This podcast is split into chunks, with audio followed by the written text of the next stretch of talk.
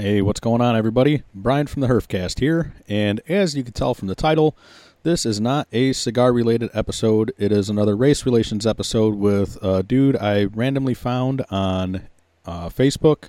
He commented on a mutual friend's Facebook post. Uh, thanks, Paul Newman, for uh, the random occurrence.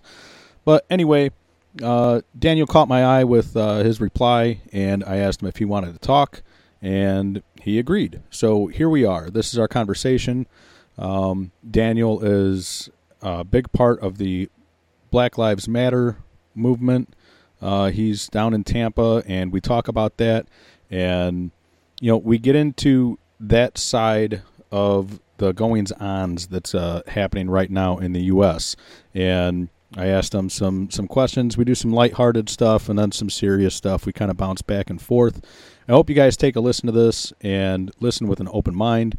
And I think we had a really good conversation. It flowed really well. Uh, we did have a tornado break. Uh, I had a tornado warning here, and we had to break for about 20 minutes or so. And, um, you know, but we, we picked up where we left off. So, uh, don't forget to check out my website, theherfcast.com. There you could find the store, links to my Patreon, links to all of the social media and whatnot. And you could also email me, brian at theherfcast.com. Uh, also, check out stogiebird.com if you are looking for a Cigar of the Month club or just random cigars to purchase. Um, that is Sam Lucia's website and his program, Stogiebird. It is stogiebird.com. And if you go there and you use the coupon code HERFCAST, you will save $5 off of your order. So check that out. Get cigars delivered right to your door. Um, yeah, I think that's about it. We'll uh, just go ahead and get into this conversation. Thanks. I almost forgot. I've already got another episode recorded, and I've got to do a little editing on that, and I'll post it up in a few days. But that is with Lou Liga from State Line Tobacco out in Delaware. So be on the lookout for that. Uh, hashtag I hate Lou Liga. Um, Lou Liga, it was a good conversation. Um, be on the lookout for it. Now I'm smoking a Protocol CIA. It's a Toro. Um, fitting enough for the the conversation that we are going to have. It, it's a it's a cigar company that was started by a police officer in either New Jersey or New York. Um, but uh, figured we'd be having a conversation along those lines, so I'd I'd smoke this one. I got it in my Stogie Bird uh, cigar of the month last month, and um, you know I was trying to think of what I was going to smoke tonight while talking to you, and mm. it's like uh, I guess I'll go with the protocol. So okay. Um, since protocols are probably going to be a topic that we discuss. So. Hey, I'm all I'm for it. So uh, my guest today is uh, Daniel Smith Jr. and you are a current resident of Tampa, correct? Tampa, Florida, yes, sir. Tampa, Florida. Um, and so you were you are from originally from the Chicago area, or yep, no? South Side. South Born side? and raised. I moved to Florida in 2008. All right. I've got a cousin or two in Tampa. I know at least one. I'm not sure if the the other still lives there or not. But uh, Okay. Cool. Um, so, uh, from what I gathered from, well, first of all, uh, we ended up getting hooked up. Uh, I asked you if you'd be interested in coming on the show. Mhm. Um, you you replied to a comment on a mutual friend's post, and you mentioned, you know, follow me, and you know, I could, you know, teach you some things, this and that, and that caught my eye because, well, I like talking to everybody, and uh, I I do delve into the race relations from time to time uh, Mhm. because I'm pretty ignorant to such topics, and I'm trying to learn more about it, uh, trying to see the other side, if you will. Uh, so you caught my attention, and so I asked him if you if if you had any interest in cigars, but you're asthmatic and you don't smoke anything. but that doesn't matter. Uh, I still wanted to talk to you, and well, I appreciate it, friend. yeah. So apparently you've known uh, Paul for 30 years, and you know that's the that's the uh, profile that that I seen you on. uh, gathering from your profile, uh, you are a dancer I am. I'm for for Norwegian Cruise Lines. Oof. Well, that's my current employer. Well, was before the pandemic. Yeah. So the the the past couple of months have just been brutal. I could only Brutal. imagine. So, um, Yeah. so I guess first, like, what's what's cruise life like? Working on the cruise line. Ah. Well, it's different for everybody. Uh, for myself, it's just like another gig for me. I mean, I'm the type of person that I don't like to be caged in anyway. I can't sit in one place for far too long, so I keep myself busy. I, I can't imagine that's the right place for you then. Hey, I'll tell you this, man. As far as being a, um, I guess, a crew member on a cruise ship and in, in entertainment, where you don't have a whole lot of responsibilities, you kind of gotta be creative when you're somebody like me who can't sit for a long time. So what I've been doing, I've been kind of building my own little profile on the cruise lines. I've been teaching dance classes, creating other shows, getting to know uh, other guests you know, trying to network and things like that. That way, once I get off the cruise ship, I have another avenue to go to. Like right now, I'm building my show, trying to become a guest entertainer. So once I do that, then I can jump from cruise line to cruise line. I don't have to just stay on one ship. Okay. I make twice as much money as I'm making now. So So I've only been on one cruise Mhm. and um, you know, heard stories of um, you know, how how crazy the uh the team member atmosphere could be and uh the the the parties and uh this and that that could be going on below deck uh while you guys are not working um how much truth is there to that ooh, without giving away too much, there's there's a lot of truth to that. yeah But again, it all depends on who you are. Some people like to stay in their cabins. Other people likes to roam the uh, corridors at night. yeah So, so you do you get sick of the food uh Yes. is it- it's like Groundhog's Day, man. yeah Monday I- you know what you're gonna have, Tuesday and so on. I, I could imagine. So when you guys are in port, would you stay on the ship or would you? Oh no, we always get off. Yeah. Yeah, I mean that's our time to like stretch our legs and breathe. yeah. You know. So now, were you doing like I? I know you mentioned that you started kind of branching off and uh, instructing. Were you instructing on the ship or were you doing that off the boat On the ship. on the ship? So I- yeah. Before that, were you? Was it pretty much just uh, like one performance a day or was it two? No, my every contract is different. I'm part of the we call it the book show, but what it is is um, they buy Broadway shows and then they bring the Broadway choreographers, directors on to teach the show to the cast members. And when you're a book show, you kind of like at a higher status than a normal cruise ship show. So I would work two days out the week. Oh wow. Yeah, two shows both nights, and that was pretty much it for me. So that's a lot of downtime. Yeah, that's. Uh, I mean, most cruises are at least five days, right? Yeah, five days at the minimum. Yeah. Um, up to fourteen. Oh, geez. So where's uh, where, what's the farthest cruise that you've uh, you've been on?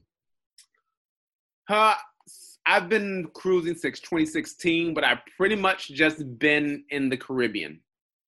Okay. This actually, this current contract that I'm supposed to be on right now, we're supposed to be up in Europe, up near Russia. Oh wow. Yeah, So like Like out, out of out of Tampa, sailing to Europe. uh, we're going to start here, and then we're going to take that trip all the way up there. Yeah, not every Wow. week. Once we get up there, we're just going to stay up there until Wow. I'm supposed to get off around October 22nd, I think. Yeah. Yeah, So how how long of a sail is that? I think if I look at the schedule, sailing the Mediterranean was, I want to say anywhere from five to seven days, straight sailing, like no stops. Mm-hmm. If I'm if I'm correct with what I remember reading on the itinerary. So I I don't know how did like you ever have any like bad storms or anything like that you've gone through? Oh man, yes. Let me tell you, this was last year, and it's on YouTube and everything, so I can talk about it. But apparently, a gust of wind rocked the ship to where the ship stayed just like this for a good ten minutes. Wow. When I tell you all the furniture and everything was sliding to one side, I was up in a spa and like the spa water overflowed and glass was breaking. It was crazy, man. I think that was the worst that I've had it. Yeah, that's. I mean, I've seen a couple videos where you know the security cameras or whatever show everything sliding Yeah. from one side to the other, and I, I've only been on one cruise, and that was um, uh, it was a short one. It was it was you know like a five day cruise, but it was uh, um, Cayman Islands and Key West. Mhm. Um, so like we, it was beautiful weather the entire time. So, um, Yeah. I I had no complaints. I, I think it's a, a pretty pretty cool way to kind of sample size visit destinations Yeah, if for you want to go back. But I don't think my wife uh, liked the cruise too much, and she doesn't want get to. seasick? No, she didn't get seasick at all, but uh, just didn't like um, the small cabin. Ah, even though it was it was big enough for the both of us, but uh, kind of just being you know stuck in that one spot unless you were in port, you know, except for Yeah. that, that that eight hour stay in port. what cruise uh, line did you guys cruise on? Uh, we did Royal or yeah Royal Caribbean, I think. Royal. Okay, that's a good one. Yeah, but um, uh, but it was it wasn't exactly the best experience because it was like the the remade voyage, like after the ship was rebuilt, refurbished. Uh-huh. uh, and there were there's a lot of a lot of mishaps. So, um, I didn't mind so much. Like they like they had a couple of mishaps with the food and Yeah. whatnot. Um, but I no real complaints. Um, you know, like the they they they didn't really refurbish it that well. I guess like they Mm, they kind of set sail a little too soon. Um, they were still working on some stuff while we were on the cruise. ah, they're trying to make sure they get the money. They don't miss out. Yep. Bookings, yeah. So, but uh, I enjoyed it. But I don't think she wants to ever go on a cruise again. Uh, not not that she had a bad time. Uh, she just didn't like that avenue of travel. So, yeah. How big was your ship, if you don't mind me asking? Uh, I honestly couldn't tell you. Okay. Um, I yeah, I have no idea. Like I, I could I could spit out a number of passengers, but I'd Yeah. I'd be Mhm. pulling it straight out of thin air. So Got it. um, if I if I go back far enough in my emails, I'm sure I could find the ship name. But um, I think it was a smaller ship because I think it was one of the ships they were planning on doing Cuban cruises with. Okay. But I think that ended up getting shot down. So, Got it. but uh, so uh, lighthearted topic into a uh, heavy topic. All right, here we Uh, go. Dive in. You are you are uh, very active in the current movement. Um, Yes, I try to be. yeah um, with black lives matter general um, policy issues and every like I, I look at your post and you're all over the place you're not just black lives matter you're everything and uh, one of the things that uh, i noticed was like right after the the looting and riots and whatnot the Mhm. next day you were looking for avenues to help clean up and Yeah. you know do do the turnaround and uh, i guess uh, what what kind of what kind of mayhem happened in tampa and then what was the cleanup like Well, you know what? Um, I know a Champs store got burned down, a gas station was burned, but the cleanup literally was a day. And I didn't even get a chance to clean up. Like I drove around looking for things to help clean up. Yeah. But one of our uh, football players at USF, the college down here, he actually got a team of people together the following day after the riots happened, and they went all over town and just cleaned everything up. And I found out about that a day later. So Yeah. I was a day late and a dollar short trying to help, you know. But I mean, there was destruction, but not as bad as some other places. yeah You know, the, our destruction I feel like was in one area, one concentrated area, maybe a couple, but not like an entire city was leveled. You know? yeah yeah that's you know uh, a far stretch from minneapolis Yeah. so um as far as all that goes Mhm. um like how how can you explain this the best to put it in perspective to the side that says why why are they burning down and looting their neighborhoods? Well, if you got to get into the history of what uh, riots and looting were for, there was for really uh, getting national attention, right? Anger. And as far as burning down neighborhoods and things like that, one, and I'm going to talk about the current topic, a lot of the destructions were manifested by people outside of the actual protesters. And one of the protests that I went to, which was very well organized, and I step off topic to say that I am a peaceful protester, right? I don't believe looting and rioting actually work. They get attention, you know, you leave, you get out some frustration, but in the long term, they don't really accomplish much, right? So what our what our uh, organizers did for this march, they came up with a set of rules. They brought us all into a parking lot. We went over the rules. We went over the safety hand signals, and they actually pointed out agitators, is what we call them, and they knew exactly who they were. So they let us know these are the agitators. And what the agitators, what they would do, they would try to separate small groups of people who they feel they can rile up from the march and then next thing you know, mayhem breaks out. So that was number one. Uh, another type of people that protest and loot and things like that are opportunists, and I feel like everybody has an opportunist somewhere, right? That really don't speak for the group; they're just out there just to cause trouble. Yeah, right. But other than that, what I would say for them is this, and this is what I've always said: the looting and the rioting are unnecessary, in my opinion. However, a lot of the anger and a lot of the focus that kind of disheartened me was towards the looting and not towards what caused the looting, right? There's two type of people that I say as far as this issue is concerned. There are people that say what happened to George Floyd was terrible, but the looting must stop. It must end today. And then there are people that say the looting and the rioting are terrible, but the killing of black men in the streets during the daytime or killing them period handcuffed innocently needs to stop. Like there's two ways to look at that right? Oh yeah. Yeah for sure. You know? And that's pretty much where it's at. So as far as uh we'll we'll say george floyd uh and bringing up his his previous record and whatnot yeah. um now I'm I'm of the stance that the previous record doesn't matter. Uh, it's still a fucking travesty. Um, but like you have you have people that say that yes, it was a travesty, but he was a career criminal.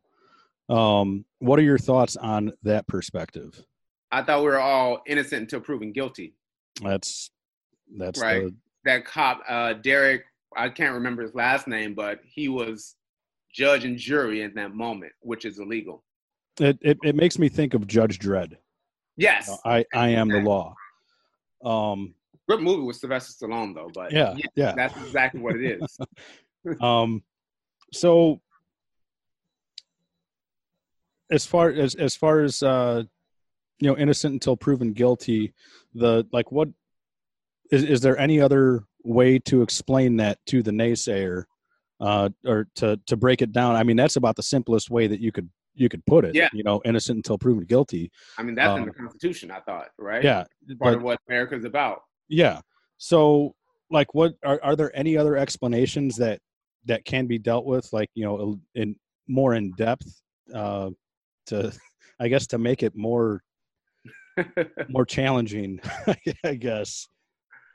Well, to make it more challenging, I'll say this: like people that don't want to hear that or don't understand it, it's because they don't want to, right? They want to use this. Oh, look into his past, and like his life was less valuable because of his past, and that's what's been happening to black men, black people, period, right? And not just when they have a bad past. Like take Trayvon Martin, like 16 year old went to the store, got some Skittles and Arizona, followed by the community watchman, George Zimmerman, and murdered. Right? Now, what did they do? What did the media do?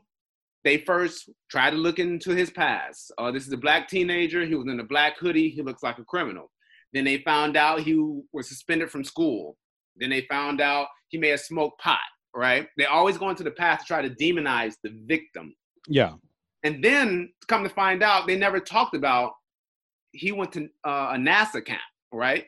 He was actually really smart. You never hear stuff like that. That's the first that I've heard of uh, him being in a NASA camp. Yeah, like I I researched it because that was actually the case. I, I hate to say that woke up this disdain in me as far as uh, race relations because it's always been around. I've always known about it. Yeah. But that case right there struck me to the core because one,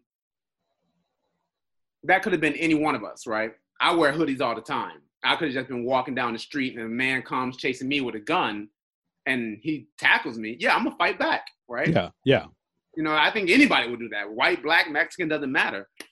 But also, you have to like watching his parents have to get on television and talk about that case kind of hurt me, right? Because I don't believe any parent should have to bury their child, especially in that type of situation. Yeah. And then for the law, right? The law to allow George Zimmerman to walk free. There's nobody that I know that says George Zimmerman was innocent. However, because of the law, the way the law is written, he was able to get through. So that's I, I think that that's a big point that a lot of people miss when we're talking about the Black Lives Matter movement or yes. any movement for that matter pertaining to these issues is the the the difference in the justice system how cases are handled because i've seen a lot of people posting you know oh well uh this black cop killed this white woman. Where was the outrage there? Um well that black cop got arrested and sentenced. That that cop right was arrested sentenced appropriately and yes the case closed. Whereas, uh, you know, like you say, Zimmerman, um, I think Van Dyke was mm-hmm. uh, a good a good example of the system eventually playing out correctly uh, with with his uh, murder sentence. It, it, wasn't murder one, but it was murder two. Right. Um, and I I actually don't know what his actual uh, uh, punishment was for that because I I, I, just remember hearing the sentencing, but I don't think I I remember uh, years or what the actual sentence was. Uh, right. You know, uh, what I should say, I, I, heard what the verdict was, but I didn't hear what the sentence was. Um, well, I'll say this as far as the Black Lives Matters movement. A lot of people I feel like don't quite understand what it is. Like people want to try to base it off of or try to say that we're we're about anti-policing and yeah. that's not the movement at all, honestly, because there's so much more systematic racism than just the police. The police has to focus right now because of what happened to George Zimmerman. I mean, George Zimmerman, George Floyd. Yeah. However, the movement is about really policy and the policy of protecting the black community. Like, I can bring up another case. You heard of Brock Turner? Uh, the name sounds familiar, but I'm not sure White if I'm thinking kid, of somebody else. College, I think he raped the girl. Behind. Oh yeah, yeah, yeah, yeah. I, I, I actually just reposted that uh, last week. Mm-hmm. Uh, you know about the you know oh, but he's a great swimmer. Yeah, uh, right. The judge yeah. sat there and said, "Yeah, I mean, you abused and raped this girl while she was unconscious behind the dumpster, but for a few minutes of action." Yeah, it's too too hard on you. So we're gonna give you six months. Yeah. However, if you look at a Latoya Jackson, a 16 year old sex slave who killed the man that was trying to rape her because she feared for her life, she got 15 years. And then they made him a man that was married with kids, buying a sex slave that's only 16, made him look like the hero, made him look like the victim. Yeah. Right. That's what Black Lives Matter is about. It's about the unfairness of how black people are treated in the justice system compared to white people. It really like police, yeah, police brutality, that's just one issue that we tackle. But it's not against all police. It's about the policies and the training the police have. Like, where in the training does it say, put your knee on somebody's neck for 10 minutes? Yeah. Right? So that's that's I think the misinformation that people get because people are so into the media and what's been really posted or what's being said inside certain circles that they don't really look at what the facts are. So, uh, as far as policing, uh, I I'm not quite exact exactly sure on your stance on you know the now there's the movement for for defunding police and this and that. Um, like how how do you feel about the the defunding of of police? Well, we have to understand what they mean by defunding, right? It's not taking money away from police. Like that's a big misconception. Like people think, oh, they're going to defund. The police are not to have money. They can't prepare themselves with the equipment that they need. Because let's be honest, police do need equipment to protect themselves, right? But what it is is they're not to be overfunded with all this money, and they're to distribute the money into other areas. Because let's be honest, police aren't equipped to deal with certain things that they're already being called for, like mental health issues or medical issues, or let's say a kid is acting unruly in school. So they want to try to distribute that money into more specialized areas in the department. So when a kid is, an 11 year old kid is acting up in school and the teachers don't know how to deal with them, they don't call the police, right? They call 911 and the 911 sends a social worker or somebody else that is more equipped to handle that. So the yeah. misinformation about it all is what is really disheartening, especially on Facebook. Like everybody, and I'll just say this: like whoever came up with that defunding the police, that's such a stupid marketing strategy. like who? Why would you say that? Like, well, you couldn't call it anything else. Yeah. So that's. uh I mean, I have, I have, uh I, I've seen people posting about just complete reform, mm-hmm. which, all right, reform is one thing. Yes. Disbanding is another. Right, um, and I hate that word disbanding because that's not what it is. Well, no, that's uh, you know people are confusing. But yeah, I get your point. Yeah, pe- people are confusing uh, defunding and disbanding a lot as well. Right. Um, but uh, you know, people like, all right, there's good cops and bad cops. You know, I I am uh, a, a supporter of that train of thought, mm-hmm. uh, and I think that I think that reform could benefit, not you know, instead of instead of a complete disbanding or anything, or the correct, um, you know, I guess uh, redistribution of funds uh, mm-hmm. would be one way to put it.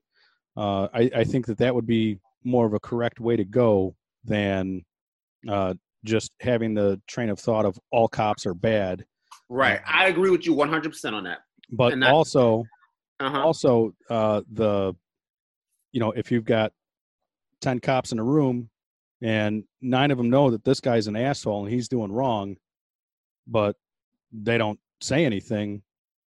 All right. Now you've got, you know, uh, you, you had nine good, one bad, but now since they're not going to talk about the one bad, now you've got 10 bad.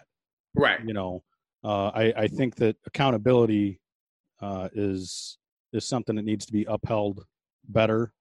Mm-hmm. Um, you know, but uh, like I, I've said it before, like I I I do support the police. I, I support the good ones, uh, but there there definitely has to be accountability, the the correct justice.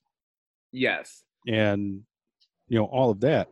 So it's I don't know. It's it's a it's a tough topic to to get in a conversation with unless yeah, I, un, unless you're like actually talking to somebody. Yes, because like, because Facebook, Twitter, everything, it's all my way or the highway. Fuck you, I don't want to listen. You know, and yeah, and I even fall into that. Like I'm not innocent about that at all. He's something, and you're like, you know what? I'm about to just go in these comments and I'm gonna let them have it. But the conversation, I think that's step one. We need to have a conversation. We need yeah. to be open and honest about the conversation as well, right? Which is like what we're doing, I love this. I jumped on it because, hey, two different people from two different areas, let's talk about it. Exactly. Then, once you talk about it, you'll find you have more common ground than you do disagreements, to be honest with you. Absolutely. you're able to build up from there. And that, as far as me, my voice, that is what I'm looking for. Now, I'm not going to stand for people they're just set in their ways and think they can just say whatever they want to say, right? Like I, I was talking to somebody and they brought up the rate at which white men are killed by police versus black men, and they they even like brought up a source, and actually the source discredited their entire argument. But what people when people bring that up, they've been disingenuous. And I did a lot of research too. The one source that they talk about. I can't remember from the Washington Post. Is the source that she she brought up the Washington Post and Politi- PolitiFacts. So what that particular survey looked at was the amount of police killings by shooting.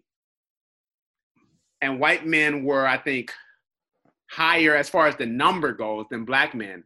However, if you look at the population between there's more white people than black people, the rate at which white men was killed by police were 8%, where black men was actually 12.5%.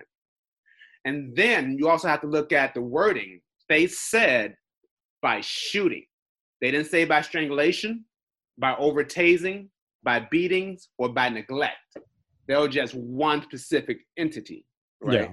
So you have to really educate yourself on what you're reading and actually do the research, not just to respond, but to actually understand. I feel like a lot of people on both sides don't do enough of that. Oh yeah, absolutely. Yeah, and that's what I try to do on my Facebook page. I mean, I most definitely past two weeks driven by emotion, which I don't, I'm not sorry for, but I try to come back to okay, these are what the facts are, and this is what the, the data says, the statistics, right? Versus then just a headline so, and I don't mind being called out. If I post something wrong, hey, call me out in the comments, and I will not. Oh yeah, you know. Yeah, that's I. I'm the same way. Yeah. Um, but it, it was it was kind of kind of uh I, not not necessarily eye opening, but it it still kind of caught me a little off guard. But like I posted uh last week about mm-hmm. you know if if you're of the stance of either you feel this way or unfriend me you know, it's like yeah, you know, like like like we were talking about a couple minutes ago. Uh, like if you don't have if if you just talk to people that have the same beliefs as you and the same ideas as you, like you're creating an echo chamber, yes. and you don't hear the other side, and you can't get to that middle ground. And I had uh, you know a good friend of mine. Well, you know, I, I just can't deal with uh, you know stupidity and whatnot. And um, it's like, well, I mean, stupidity can be fixed.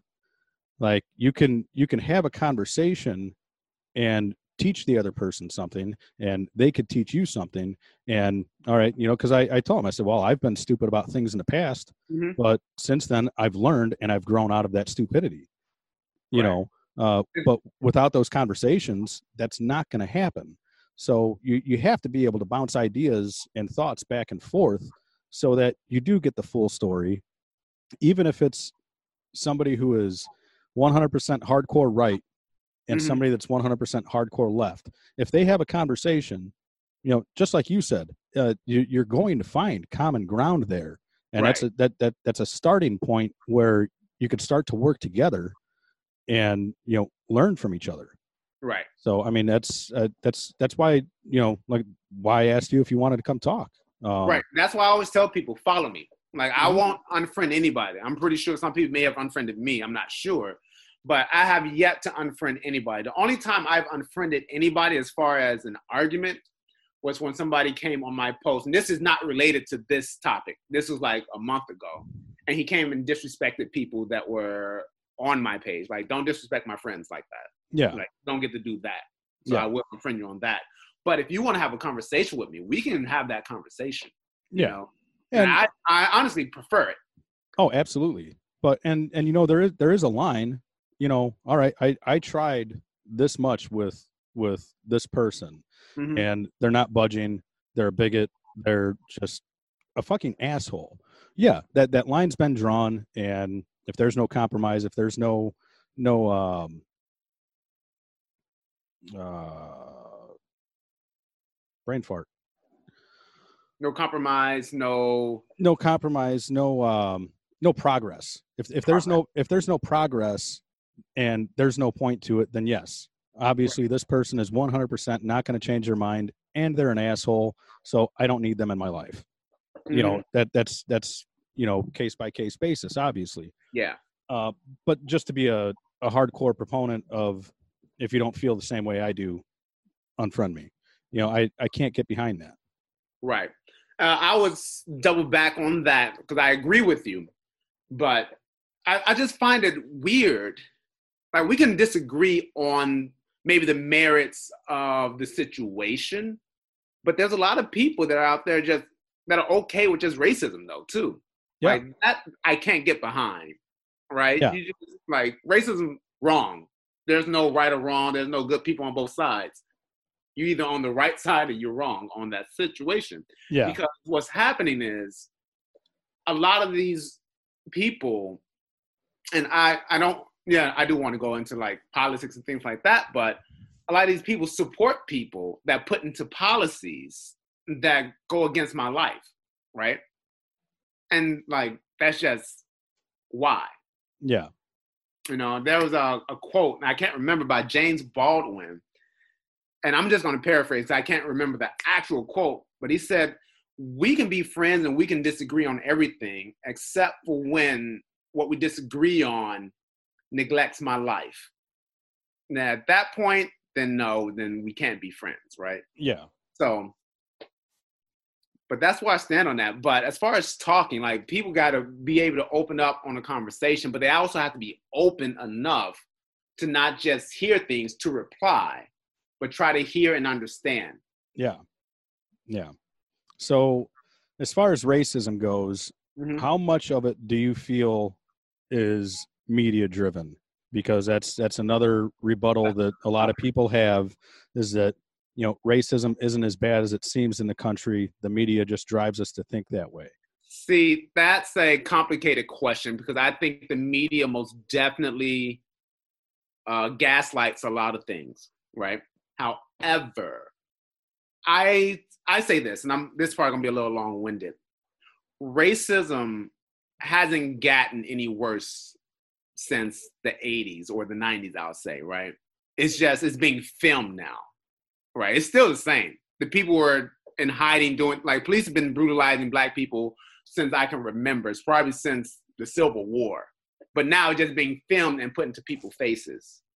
So we're gonna say that. But as far as the progress of black people, we aren't where we were back in the 60s with Martin Luther King Jr.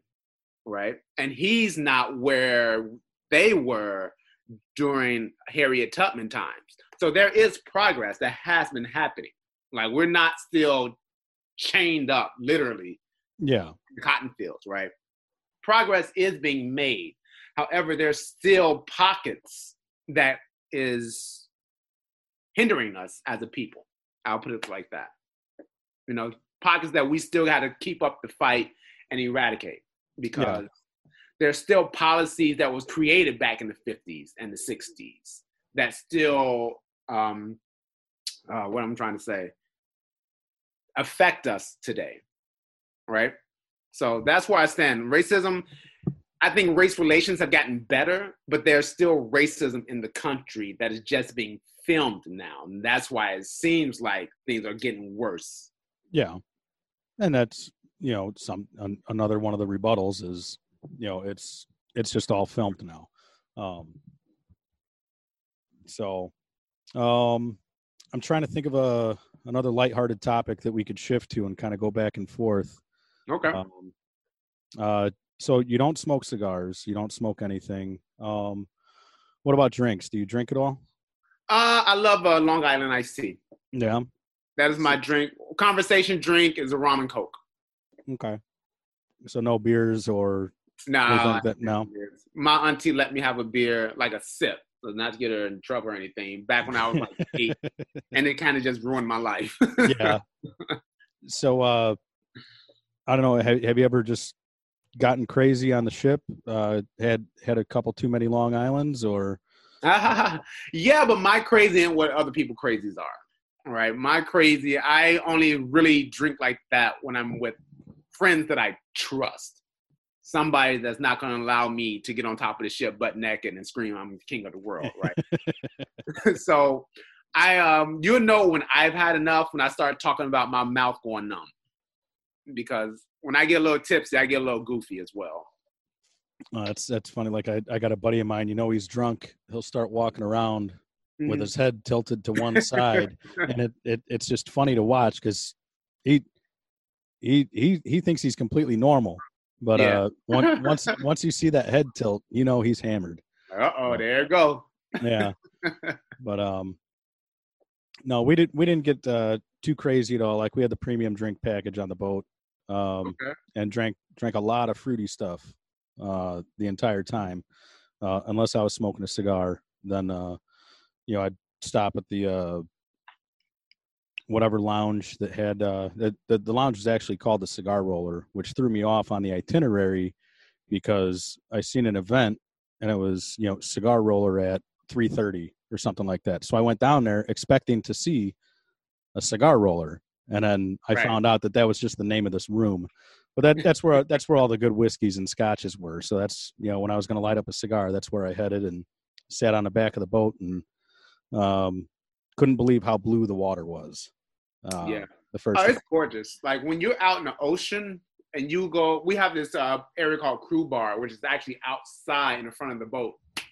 It's forward, and you can go up there. It's where the helicopter pad is, and the stars. I've never seen stars so bright.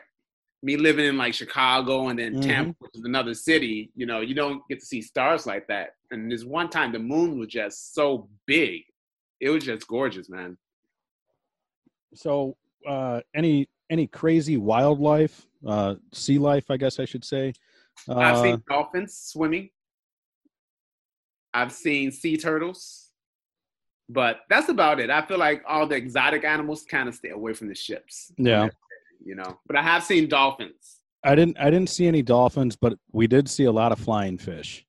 Like flying, yeah, I think flying fish too. Yeah, yeah, but that that that was cool to me. It's like, oh hey, check, god damn, he flies far. but uh, other than that, like I mean, we we went we went um uh, snorkeling in the Cayman Islands. Oh, that, that, that, that was pretty neat. Um, just crystal clear water, and that's actually where I proposed to my wife. Um, I had congratulations. Uh, thank you. Uh, that we've we've been married almost uh, two years now, but this is five years ago, uh, four years ago. But um, like I actually like they, they have that little net pocket in the inside of the swim trunks. Yeah, I, I had the ring in a Ziploc bag, so I you know if it came out of the trunks, it would at least float. Um, but that was that was probably the most nerve wracking moment of my life. Uh, not because I was proposing, but because I had this ring, and you know, I proposed to her like underwater, and all that. Oh man. And uh like I'm I'm holding on to this thing with just the grip of death. And uh on the edge, my friend. Oh yeah, because it, it was about I, I want to say it was about 40, 50 feet deep at that at that point. Um and I can't snorkel that far. well, I'll tell you my snorkeling. My very first time snorkeling, I was on tour. I was in, in High School Musical, actually. Back in like 2009, I was on tour. And we were in Hawaii this is like in August, and it was a hurricane. But I don't know why we decided to go snorkeling during a hmm. hurricane anyway. Like the water was so sandy, like you couldn't see anything. But I'm in the water swimming, and then I'm coming out. I even have a picture. I'm posing on the rock like this, and you know what's in my pocket? my cell phone. and that was back before the cell phones were waterproof. Like we were snorkeling for like hours and in, and I can't imagine in Hawaii it's it's pretty easy to get a cell phone. Exactly right. I think, oh man, I without a without a cell phone for like at least three or four weeks. Oh geez. yeah, crazy man. And that was before the time where they're even like now, like you rely on your cell phone for everything now. But then it was my camera as well. Camera phones were just starting to happen. Yeah. So, so you've got a, a pretty extensive uh, background in dancing then. Yeah, I, I like to think so. so when, when did you get started with that? Oh, I started dancing. This that's a story for you, my friend. I was 15 and I didn't start dancing because I wanted to dance. I was heavily into the martial arts. Like my dream was, I had two dreams actually. It's going to actually fit in with this conversation quite nicely. I wanted to be like the world's greatest martial artist, and the only job that I saw my skills fitting was to become a cop. Yeah. So uh, I was watching Michelle Yeoh. She was the mom on um, Crazy Rich Asians. You know, she's a martial arts master. I love her, action star, performed in dozens of movies. And I was one of the things that I did when I was younger. My family will always go to my brother's football game on Friday night, but I would never go because on the channel TNT they will always play martial arts movies, right? So this one night I was watching TNT while my family was all gone, and they were doing like an entire documentary on Michelle Yeoh like all of her movies, and she was she was doing interviews in between the commercial breaks, and sh- they asked her, so how what type of training did you do become the martial artist that you are? And she said she was a ballet dance. She took ballet at the Royal Academy in um, London. She's part of the Royal Ballet. So that kind of made me think like, all right, if I'm gonna be serious about this, I need to go into a ballet class. So in 1998, I enrolled into a ballet class. And then from there, it just snowballed. My friends that was at the dance school at the time talked me into getting into the musical program at my high school. So I was doing musicals, and by the time I went to college, this was the career that I wanted. So that's how this all happened. All living, that living the dream. I'm trying to. Whenever my job comes back, right yeah. now. So what's what's the status on that? Any idea or? Uh, they just put out a release.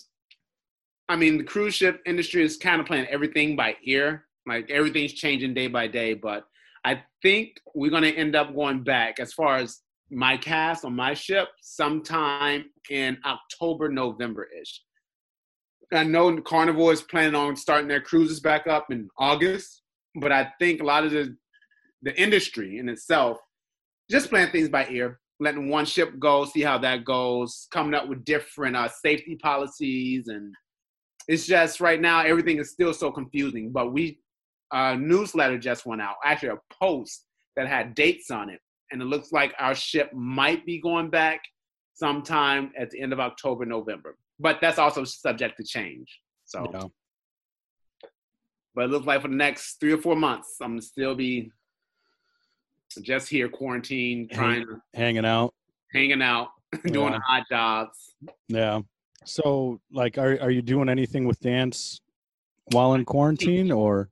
Yeah, I teach on Zoom, and okay. here in Florida, uh, they just opened up allowing dance studios and gymnasium or gyms to open back up. So one of the dance studios that I, I sub for, I go and I teach there every every once in a while when they need me to. It's like you can't have more than 10 people, I think, in the building at a time, which is kind of crazy. But um, they're probably going to start getting more lax as the summer goes on, depending on what the case numbers look like. Yeah, yeah, that's uh, I I might actually be heading to uh, Ocala in a couple of weeks here. Um, okay. My mom's having uh, uh, a bypass on one of her legs, mm. and so we're gonna. She finds out when she's supposed to have surgery on Friday, and figured if I'm still out of work and uh, we have the time, then uh, we'll take the trip down there for for a week or so and uh, help out around the house while after she gets out. So, um, yeah. I hope she pulls through, my friend. Uh, yeah, that's I. I'm not. I'm not worried about it. She's she's a little worried about it. Um, yeah. I mean, for obvious reasons, but I mean, yeah, it's a. It, it could be a dangerous procedure, but uh, I like I told her. I said, well, you know, at least it's not on your heart; it's in your leg. You know, True. so I, I I've always kind of been the the positive side of things type of guy. So yeah. Um, so I guess we could uh shift back to uh more serious things. Okay. Um what do you think the uh the best way to find that common ground between both sides is going to be? Well, besides talking to each other and keeping an open mind, but uh, I think now that things are starting to settle down, which I'm not necessarily sure that's a good thing because black issues seem to get pushed to the back burner whenever it's not in the forefront. Complacency. Yeah, exactly. So I'm um honestly one talking to each other, two educating yourselves on the actual issues, not just on the topics of discussion, right? and a lot of my friends, I, like they come up this term called allies. That's when like white people or people, uh, non people of color support the Black Lives Matter. But I've had a lot of allies come and be very open to learning about things. Like I have a conversation with a friend who's like, she's never really experienced the things that we've experienced. Like me and my friends, we actually put our personal stories of being harassed by police on Facebook. And this is the first time a lot of our friends actually seen that. Like they know us to be great performers, loving people, kind hearted, caring, giving. And to see your friends go through that kind of makes it real for you at that point in time. So a lot of them has been coming saying, hey, so teach me about this. What does this mean? And it's like we're learning from each other. And I had to tell a friend, like, who admitted, like, she has been uh, blessed with white privilege, you know. But I told her, don't feel bad about that. White privilege, that's what we all want, right? We all want to have that privilege. Like, don't feel white privilege is only bad when you use it to belittle somebody that doesn't have it, right? So, Having it is great. So, what, like, how would you personally define white privilege? Uh, me, when I'm trying to pick the right words. Everybody struggles. Like life is hard, no matter who you are, what color you are. However, when your struggles isn't because of the color of your skin, that is what I say is white privilege. All right. One of my stories from April, it just happened to me in April. I was doing a event. I volunteered. This girl, little girl, she was uh had her last treatment for leukemia. It was her last one. She survived it. She passed it. Her family wanted to throw this parade. So I borrowed a pair of stilt walkers from my friend and I got some shoulder pads and I'm Tampa Bay Buccaneers. I bought a jersey. I was a Buccaneer football player on stilts. Right. So you so you do stilts too. Yeah, I do. Yeah. so I'm draped all in red. Red bandana, jersey, red shirt under it, you know, all in red. After the event, I go to the gas station just to get something to drink.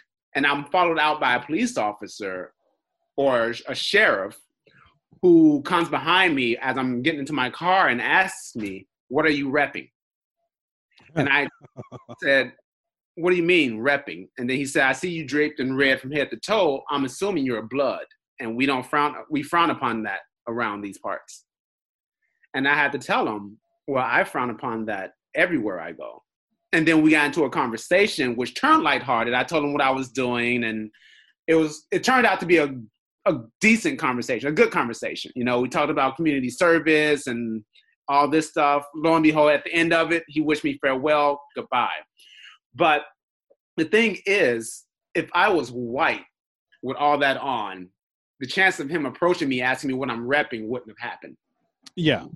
No, that's I I have like in no comparison uh is, is my story but uh when i was like 17 years old mm-hmm. uh got pulled over on the way home from a movie and trust me i know like I, I i've had the conversation like i definitely do not have the struggles of getting pulled over as as uh you would or uh any other poc That's the whole playbook uh, yeah but um like they they're searching my car uh, there's four of us, and mm-hmm. we're sitting on the curb, and I I had a shaved head. I've always like now my hair grows all year round. I only cut yeah. it once a year, but when I was a kid, I I shaved my head all the time. I hate I hated my hair. Mm-hmm. You know? Um, but I it was freshly shaven, and I had this this big burly bald white cop asked me like, "Who you running with?" It's like, "What are you talking about?" You know, like I'm I'm 17 years old. I'm I'm in high school. He's like, "Oh, come on, man, you could tell me." It's like, uh, you know, who who you running with? It's like, I I don't know what what the hell you're talking about. He's like, "Come on, man, uh, you got no hair. You you, you skinhead. You you know what, what, what's going?" Mm. It's like, no, man. Like I'm I just don't like my hair. I I shave my head all the time. That's it. You know, uh, which and you know they they sent the dog in my car and they're you know looking for Yeah. whatever They're and looking for something. yeah, which nothing to be found. But uh, I I know that that's uh, definitely not as drastic as other stories that I've heard. Or Right. or I mean, all right. So I was uh I was assumed to be a skinhead, uh, you know, because I had a bald head. Uh, is a lot di- you know by a white cop with a Right. bald head. You know, uh, that that's a lot different than um, you know. Uh, so you uh you, you a blood? You know what? Right. what And the thing is, here? it's not that white people don't get harassed by police. I know a couple other stories where people have been harassed by police, especially if police don't like fret boys and you with a whole bunch of guys in your car or your truck. You know, you get harassed. The difference is it's the rate at which that happens. Oh yeah. yeah. Well, that's. I mean, I so I brought up uh, Van Dyke earlier. That's that's actually when I when I had the first race relations episode of my show. Uh, a buddy of mine, a comic, um, um, Coffee Black.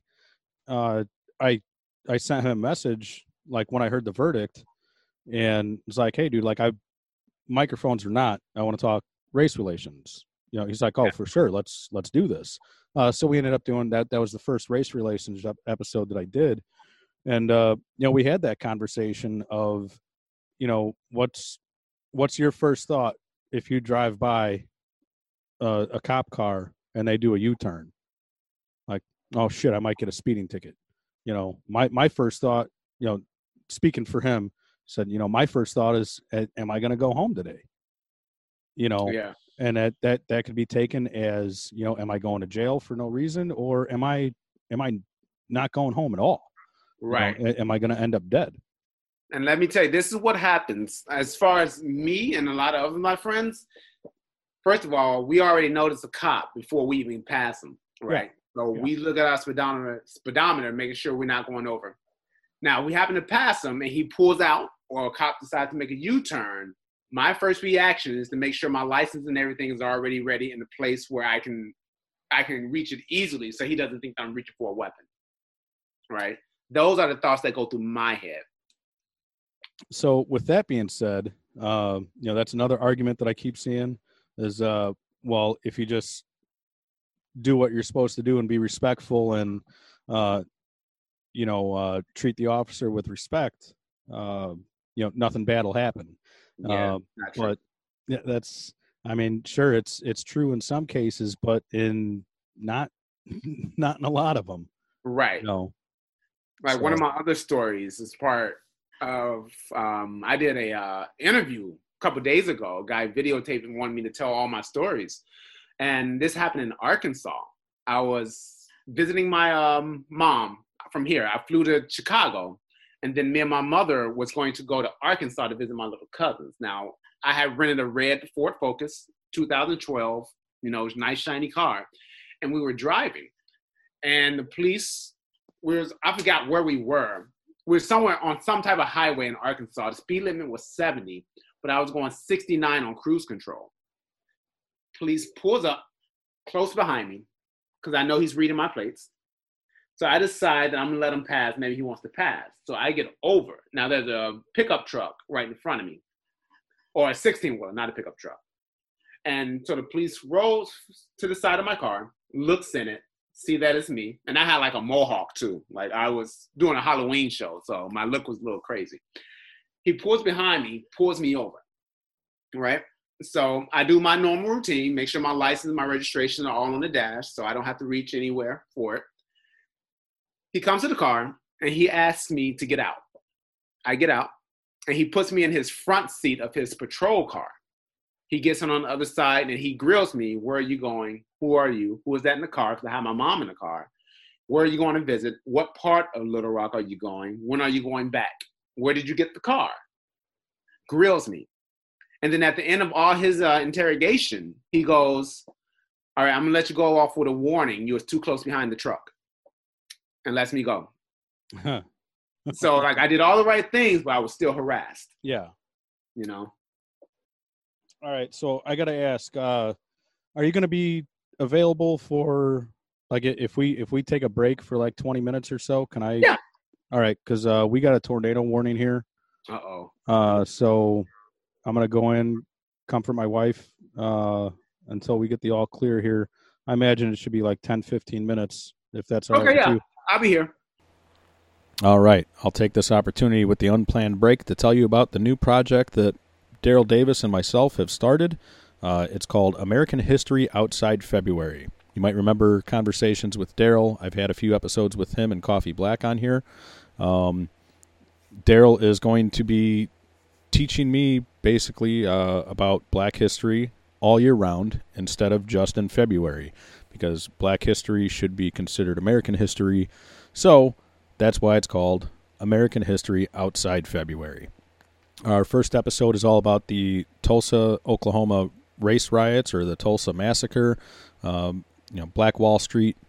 Uh, we talk about that. We do a pretty in-depth conversation with that with a guest named Deletta Gillespie, and she uh, she gave us a, a pretty informative account on that. So be on the lookout for that. We're shooting for June 21st as the release date, so hopefully we could hold to that.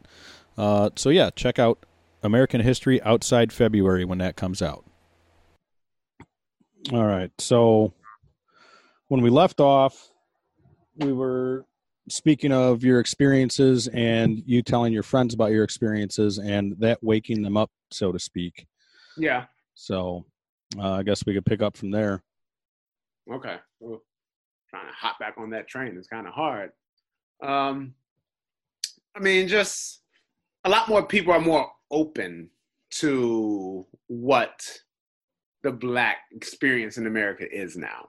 As before, they were not as connected to it because they didn't think they knew anybody that the terrible stuff was happening to. So it's a big disconnect. But now I feel like a lot more people are connected and a lot more people are talking, which is to me is a good thing, right? Yeah. The more people that actually want to talk and are get educated about the issues, and I know I keep bringing that word up, but I feel like that's the way forward. Oh yeah, for sure. Uh, that's why I, I, you know, I just mentioned, um, you know, starting a new project with Daryl Davis. Are Are you familiar with him at all, or no? I'm not. Uh, Daryl Davis is a musician slash author slash a lot of things, um, but I think the the thing he's known most for is his. Um, uh, he's he's gotten over 200 members of the Klan to renounce their membership and that train of thought by Uh-huh. by becoming friends with them. Um, Isn't it amazing? All you have to do is have a conversation. and have people get to know- exactly. Yeah.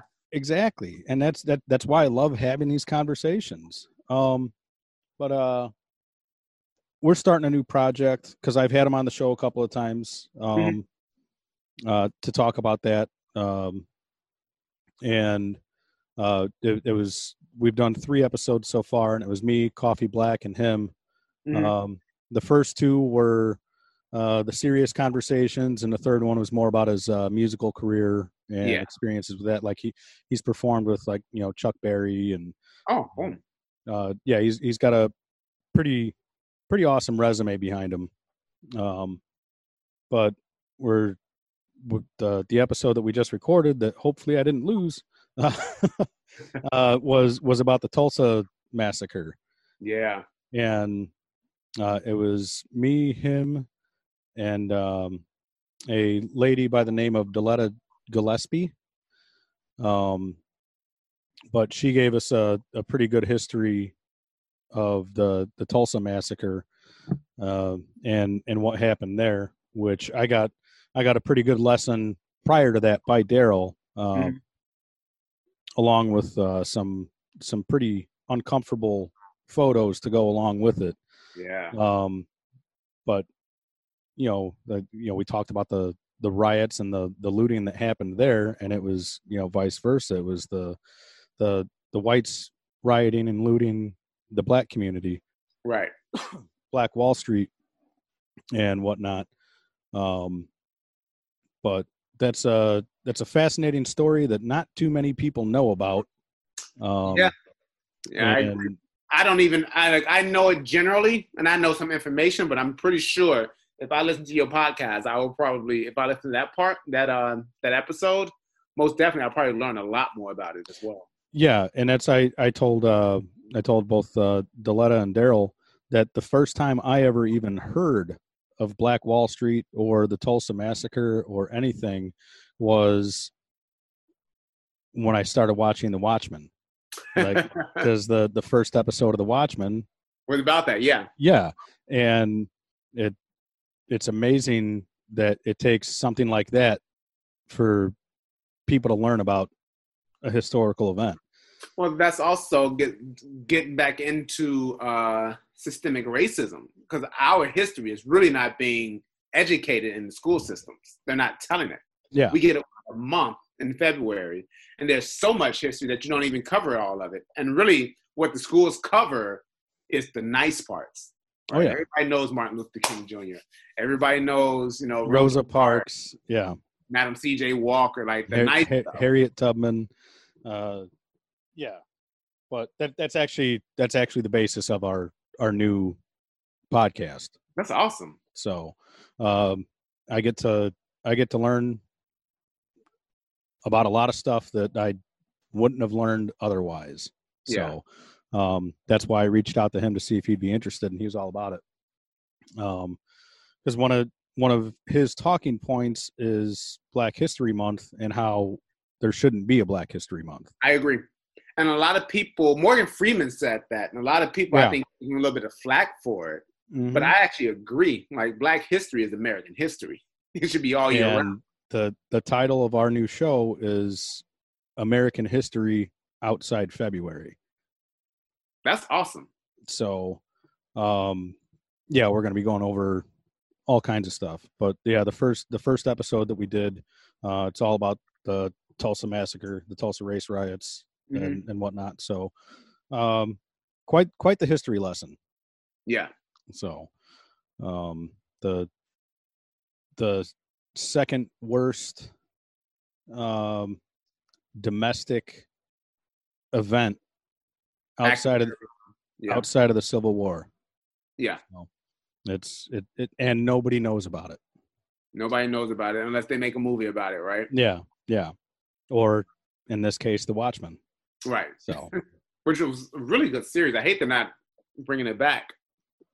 are they are they officially not bringing it back or That's the last thing I heard. Yeah. Yeah, heard done one season. yeah, that's uh it- Unless somebody picks it up. yeah. That that's that it was a great show. I I was thoroughly entertained. I was So, too. and I and that's the thing. Like I, I don't know anything about the Watchmen prior to the series. Like I didn't read the, the comic books or anything. So First thing I- I knew about the Watchmen was the movie they made back in 2008, 9, something like that. yeah, I didn't even know about that. So Oh, wow. it's a good movie, guy. It's dark, but it's good. yeah. So, um, man, the tornado warning kind of threw off the whole flow of things. Yeah. Um, but I lit up another. I lit up another cigar. It's a Cavalier Black USA exclusive. Okay. So, and the beer that I'm drinking tonight is uh, it was a steal at the liquor store, uh, but Central State Brewing Hypsenor. I don't know. It's a it's an imperial stout. It's 11 percent. It's strong. Uh, But- I was able to pick it up for uh 3.99 a four pack. So oh, wow. yeah, at at 11 at 11 percent, you really can't beat it.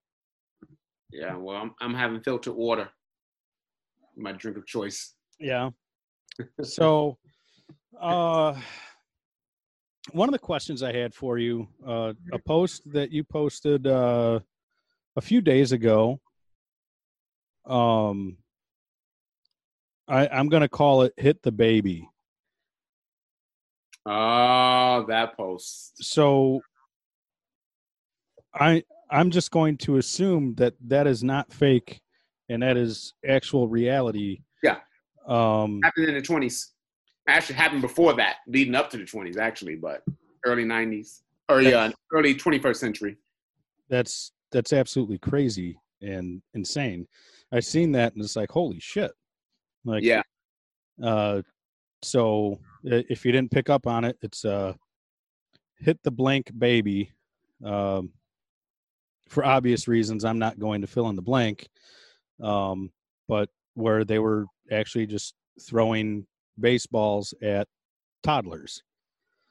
It was for a carnival, a fair, like yeah, people took part in. Yeah, and it's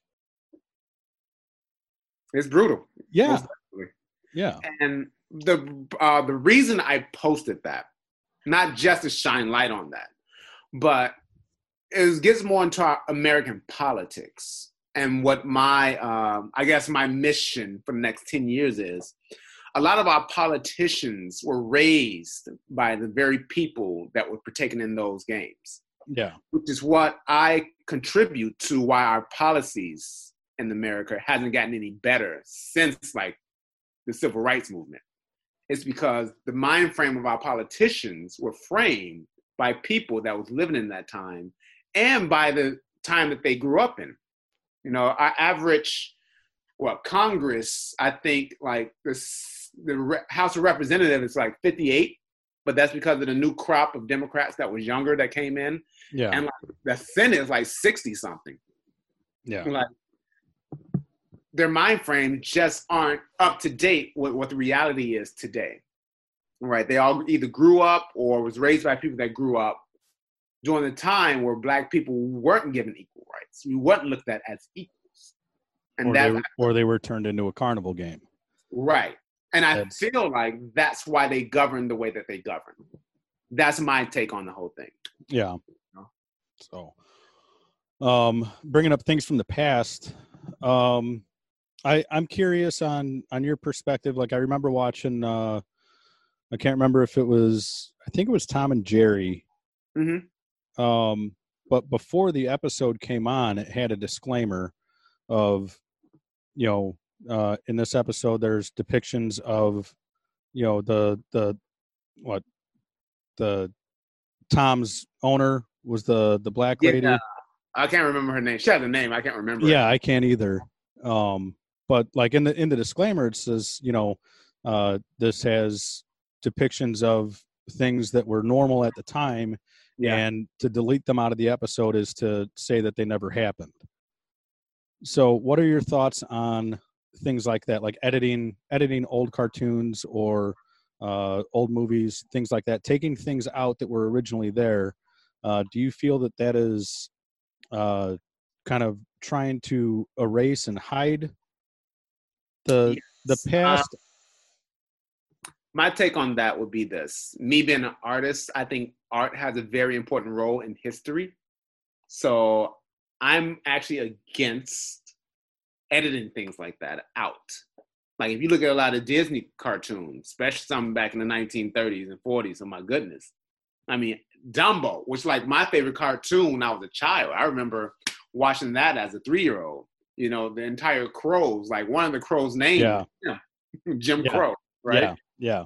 But I, because it's art, and art tells a history, art tells a story, and I think that's important to society. I'm actually against editing art out. Disclaimer, sure, you know, but as far as art, if you're offended by it, you don't have to watch it. You don't have to listen to it. See, that's I I when I seen the disclaimer, I actually appreciated it. Yeah. You know, because all right. Hey, yeah, we're we're admitting that yes. this was our thought process back in the day, but to omit that is to omit the history. Yeah, you know? exactly. So, um, yeah, that, that's that's one thing I'm always curious about to get the the point of view on.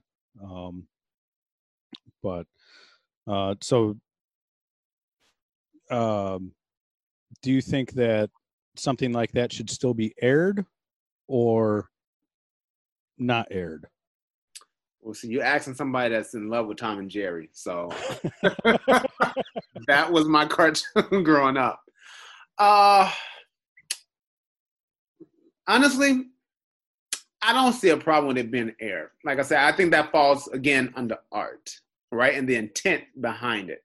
And the disclaimer lets people know. Like once we start editing art, then we can that is just gonna snowball into editing a whole lot of stuff into First Amendment rights, right? So I don't see a problem with being aired. I mean, too bad it's not really aired anymore. Not Yeah. as much, right? Now, if somebody was to take that and try to weaponize it, I think that would be an issue. Her name is uh Mammy Two Shoes. Yes, Mammy Two Shoes. O U W T. That's how she spell out. Yeah, I, I had I had to look it up. It was bothering me. But um, yeah, and now like not the not the same topic, but along the same lines. Uh, they're they're taking the the guns away from uh like the the new Looney Tunes. yeah, Uh, Elmer Fudd and Yosemite Sam aren't going to have guns. yeah. Um, I mean, because it's new, it's like all right. I mean, it's just another depiction of art, their interpretation of the art. Now, if they were to try to edit it out from like the old cartoons, that I'll be like, don't do that. That's not Well- who they were back then. You know? Yeah. Well, with with that, like they they edited, they started editing out like uh, when when Wiley Coyote falls off the cliff, they don't show the the plume of smoke, the plume of dirt when he hits the ground anymore. Really? Yeah. You see, I'm against all that. I think Yeah. Nowadays people are huh, i don't want to seem like a hypocrite but people are overly conscious of trying to be politically correct Yeah. Right. and i think politically being pc is great especially when you're dealing with issues that affect people's lives but like the puma smoke for Wi- wiley coyote i mean again like i said if you don't like the art don't watch it Yeah. you know? That's my that's my take on it. I I never seen an issue with him falling in a puma smoke. Yeah, I don't know who would get offended by that. I, I guess it I guess it just depicts uh, being able to die if you jump off a cliff. I mean, You know, that's that's the hard lesson to learn. It is. I'd much rather you learn it from Wiley Coyote than experience it Then- yourself. You know? exactly so um i don't know man um uh, another thing that i seen that you posted um Mm-hmm. was uh you posted it was shit i can't remember his name it was daniel something i believe the the kid that got shot in arizona um in the in the motel or hotel um but anyway you you posted uh you know look you know black lives matters isn't just about you know the the blanket statement but you you know uh you know the family of of this kid was able to find a voice within black lives matter and they, Oh yes, yes. The um, I forget his name. That's a new case that I just found out. That's why I don't remember it. But it was a white guy that was shot by a police officer. yeah and And that's I, I remember the video Yeah. um and it's fucking horrible like Yeah. on on the ground and moving like following directions and whatnot I, I think that's a that's a prime example of you know even if you do what you're told Yeah. you know and and that's to a white guy. To a white guy exactly. You and know. the reason i posted i had a i had two reasons to post that. One was because that is an example of brutality right? That's somebody's story that needs to be told. But i got into a conversation with somebody that said black lives matters is racist and is only Yeah. for black people and that's not what the movement is we actually fight for everybody you mm-hmm. know, we're, we're fighting against policies and treatment of people. Yes, it overwhelmingly affects the black community, but we're not afraid to fight for other races that are have seen police brutality. yeah So I was kind of taken back when she's when we had that discussion. She was like, "Well, Black Lives Matter is racist. That's why I don't appreciate it," and that's not what it is. You know? that's there's there's been plenty of examples circulating in memes and whatnot you know Mhm. um you know the I, from the bible you know the the 99 sheep are okay but Yeah. the one isn't so i'm gonna go help that one Yeah. um, Well, my take, and this is getting into the statement of all lives matter, and why I think that's actually a racist statement. And it's racist to me because it's only brought up whenever you hear Black Lives Matter. You never hear All Lives Matter for anything else until you hear Black Lives Matter. Yeah. And clear, Black Lives Matter, we only really march. The black community only marches when police brutality happens to an innocent person or somebody is brutally killed, right? We don't march for baseball games, hockey games, or any of that stuff, right? We only come out. And if you remember what happened in the past three months, it was um, Breonna Taylor. We didn't march for her, but she was police bust into her house, no warrant, no knocking, shot her. While Find she was sleeping, right? uh, I don't know if she was sleeping. I think she hopped up and they shot her, but they was at the wrong house. I think that's the case of that one. Okay, that that's the one where he he went into the house and said that it was dark and shot her. Um, I, I think I'm mixing up my cases here, but there was there was one that I was just reading about.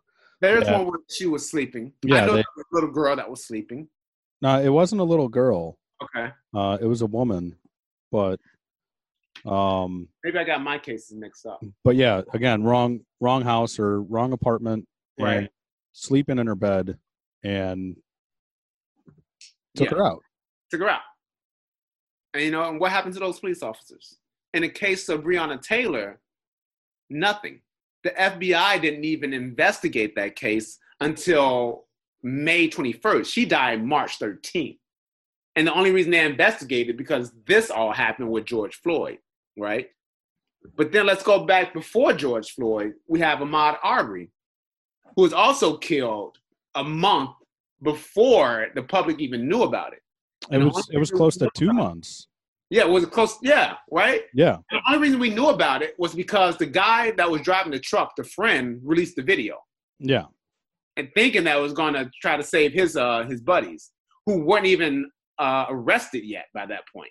and the the the father and son, uh, like the you know the Yeah, the yeah. the daughter slash brother or daughter slash sister. I guess she posted pictures of the body on Instagram. Yeah, and then she tried to claim, "Oh, well, I'm just a big true crime buff, and that's why I did it." Like, mm, I don't know about that. no. But- see, and even then we didn't march, right? Yeah. It took three of those situations within what a three to four month span in order for the black community to react. Yeah, And that's when people kind of ignored. Like even when you hear, well, Floyd George, I mean uh, George Floyd was a criminal in his history. Ahmaud Arbery was just jogging, yeah, you know. So like the Black Lives Matter, we, the media, and certain voices on the opposite side of the movement like to try to paint us as radical and angry, uh, angry mob, but that's not it at all. You know, we just want the justice system to work. Like we can all agree that when a police officer shoots somebody, no matter what the color, it's wrong, right? And they have a hard job. We know that, and it's dangerous. And sometimes people are going to make mistakes. It sucks, but they're they are human. Yeah. It's what happens after that that is the issue with black. yeah, You know, a lot of the times the officers get paid leave until everything blows over, and then they come back to work. Yeah. And that's I, I, I could I could understand uh, like a a true accident. Yeah, and it uh, happens sometimes. You know, but- it does. Yeah, but but like a a blatant act of just murder. Right.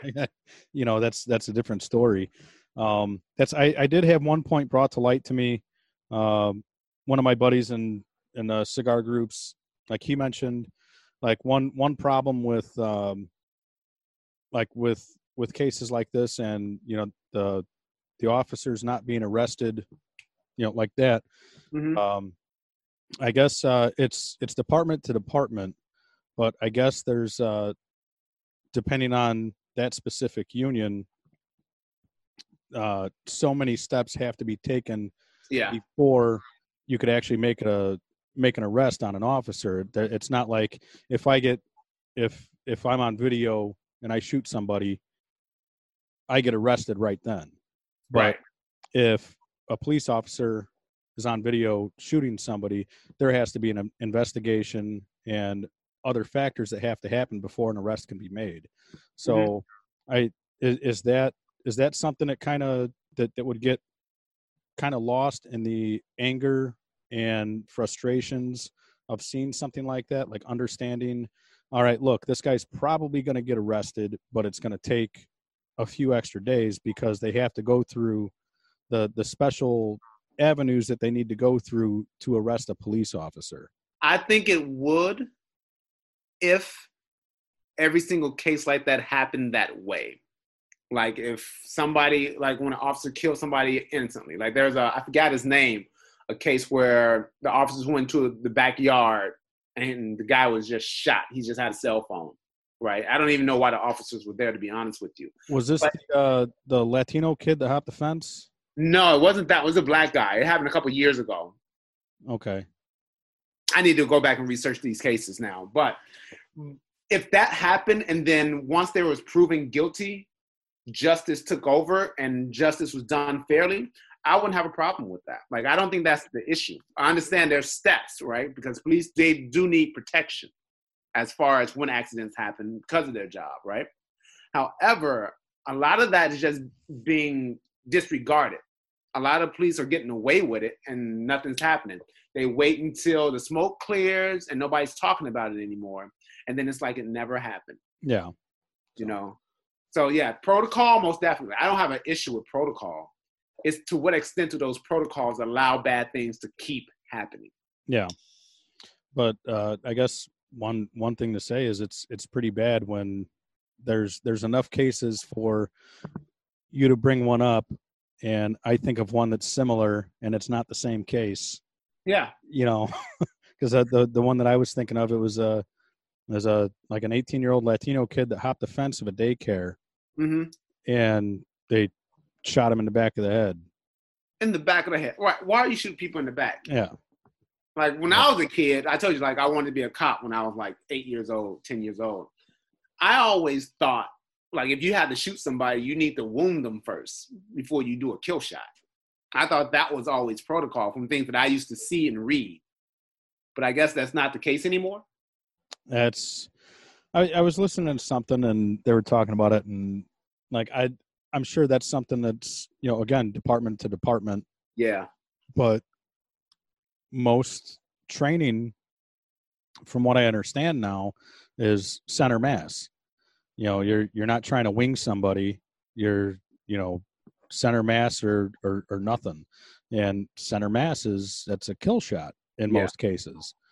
Um, But that's why I say I think we need to relook at some of these policies and some of these trainings. yeah. Right. I also read somewhere, I don't know if it's true or not, but a lot of the reasons they train kill shots is because if you shoot somebody and you wound them, they can come back and sue the department.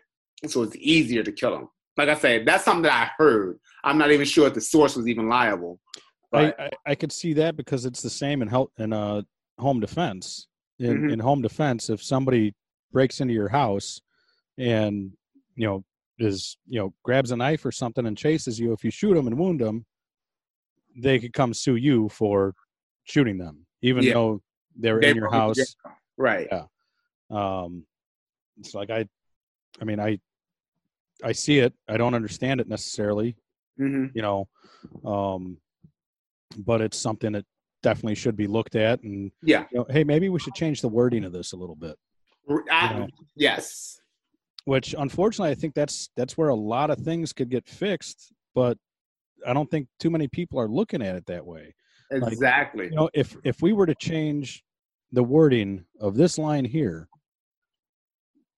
then it would be a whole different story Yeah, but I also think a lot of politicians purposely make wording to create certain loopholes for people. oh for sure yeah. for sure So getting that changed, I feel like isn't as easy as just saying, "Hey, let's just change this wording." It's going to take votes, and it's going to be putting the right people in positions of power. that and you know in in in some areas of life loopholes just shouldn't be there Yes, I agree. you know you, you shouldn't have loopholes for somebody to get off on murder. Yes, George know. in one of them. Yeah, I agree with that.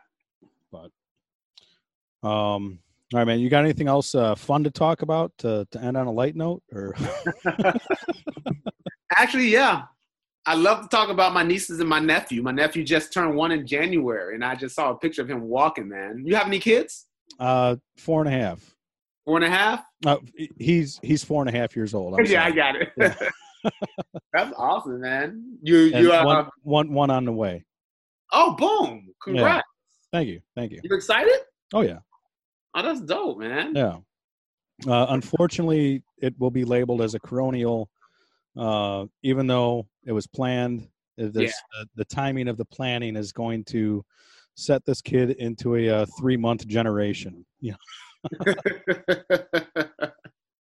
wow. I don't even get the generations, man. Like I'm a millennial. Like after that, I'm like, okay, there were baby boomers, and then I think there were what Generation Z, Uh, But were they it's- it's baby boomers, uh, baby boomers, Gen Yeah. X, millennials, Gen Z. Uh, I don't know what the next generation will be called. uh, and then, like I said, you know, because of coronavirus, we're gonna have like that that three month generation. Right. You know, the the generation. baby boomers version 2.0. You know, um, I don't know. I heard this time around, man, everybody breaking up after this quarantine. So I don't know. hey, if if you can't survive with each other through through this, then it's not meant to be. Hey, Cut I, the cut the losses and move on. You know? yeah, man. But I love my nieces are um Madison is what? Nine now? Oh, she's gonna be so mad at me. And then Maya just turned six. So I think it's no nine and did I miss her birthday? now you're in trouble. Well, I am in trouble. I think her birthday was like no, it's in a couple days. I think it's- Ooh, good thing we had this conversation. But I think uh, Maya turned seven and um, Madison is going to turn ten. I think it is, Yeah. and they live in Jacksonville, so so I'm gonna have to make my way up there and visit her. Yeah. How so? Jacksonville's what? That that's what like four four and a half hours or so. Yeah, about I can Yeah. probably there about three and three and a half. All right. So yeah, that's uh Ocala is like a 16, 18 hour drive for me. yeah, So- uh, where you at? Uh, Northwest Indiana. Yeah, So, um, but so you, you were saying uh you got you got a video of your your niece taking her first steps or my nephew. your well, nephew yeah, it's not his first steps. or or or is it unfair to label a gender this soon? At one years old, man. Sorry, figure figure we're talking about the other social issues. Might as well throw that in there. Hey, that's a whole nother ball game, my friend. An issue that I'm still learning about. You know, me being in the Yeah. entertainment world, industry. A lot of my friends, they are very up on that issue, and they continue to school me on it Yeah, Yeah. daily. So, but uh, first steps are exciting. Um, Yeah. yeah. That's uh, when we had the tornado warning. I went inside. Um, Mhm. You know, I go in the house and I'm looking around. Like, you know, we don't we don't have a big house, but it's like, all right, where the fuck is everybody? And like, I walk from the back door to the front door, look out front to see what the clouds look like up there, and uh, it's like, come back in. It's like, all right, where are you guys? And they were in the bathroom and. yeah. So I went there. There's no windows in there, and um, sat down. And my my son starts telling me, like I say, he's four and a half. He starts telling me, he said, "Dad, we have to stay in a room with no windows and no doors in case a Oh, tornado comes." It's like, it's like, man, where did like this is like the first time I've ever heard him talk about tornadoes at all, let alone um, you know telling me what room he should be in. Man, kids are some of the most intelligent people on earth. I teach, so I, I work with them a lot. And I always tell people I prefer to work with the kids. I don't like working with teenagers. yeah, Teenage, they are teenagers. They already know too much. The kids, they're just intelligent. and at least they're still cute instead of fucking walking attitudes. Hello. Give me the seven, eight year olds any day of the week. Yep. That's my son had his first t-ball practice yesterday. Oh yeah, And there were a couple of uh a couple of moments there where you know we just had to start laughing. You know, watching the watching the four and five year olds try to learn how to play. You know, like I said, it was the first practice, so yeah, trying to learn uh, for the most part how to how to throw a ball and how to swing a bat. And uh, yeah, there there there were a couple of moments there that they had us laughing. So that's amazing, man. That is amazing and it makes me think like all this all this is always about the kids you know? Every issue is about the next generation having it better than what we had it you know? Yeah. And you know hopefully uh hopefully we're around in the uh generation that doesn't have to experience the uh the talks yeah. that that, that you mentioned in a in a previous post as well. Um you know the the emmett till and yeah. martin luther king and you know now my goal is for or my vision is for every child in the next 10 to 20 years to only hear about this struggle in a history book. Yeah. You know yeah. never have to live this. So and that's every child white black mexican asian doesn't matter. Yeah. So but, um all right man. Um i think that's about it uh, unless we start unless we start stretching for content here. Uh, I think we got we had a very good conversation. I'm very happy uh, you invited me on your show. Oh, so am I, man. Uh, and that and I very much appreciate you coming on, and also uh, appreciate you taking the break and coming back on after the uh, tornado warning. So, hey man, um, this conversation was going to go down. I wasn't coming back. Yeah, but it was a good conversation, man. I really appreciate it. I I I enjoyed it. I hope you did. Um, and we'll we'll do it again uh, as long as you're willing. Um, yeah, anytime, man. Just hit me up, and if we can make it happen, I'll be more than happy to come back. All right, cool. Well, until next time. All right, my friend. Take care. Yep, you too. All right, there you have it. That was uh, me and Daniel Smith Jr. Hopefully, you guys enjoyed that conversation, maybe learned something on either side, uh, just gain a little perspective of, of what it's like, uh, at least with his experiences um, and you know the the movement itself. So uh, don't forget check out the herfcast.com, uh, buy a shirt, support me on Patreon, find all my links there, and stogiebird.com. Go there, use the code HERFCAST, and save five bucks. Don't forget to check out, be on the lookout for my next episode with Lou Liga in a few days. And also be on the lookout for the new project with Daryl Davis, American History Outside February. Thanks, everyone.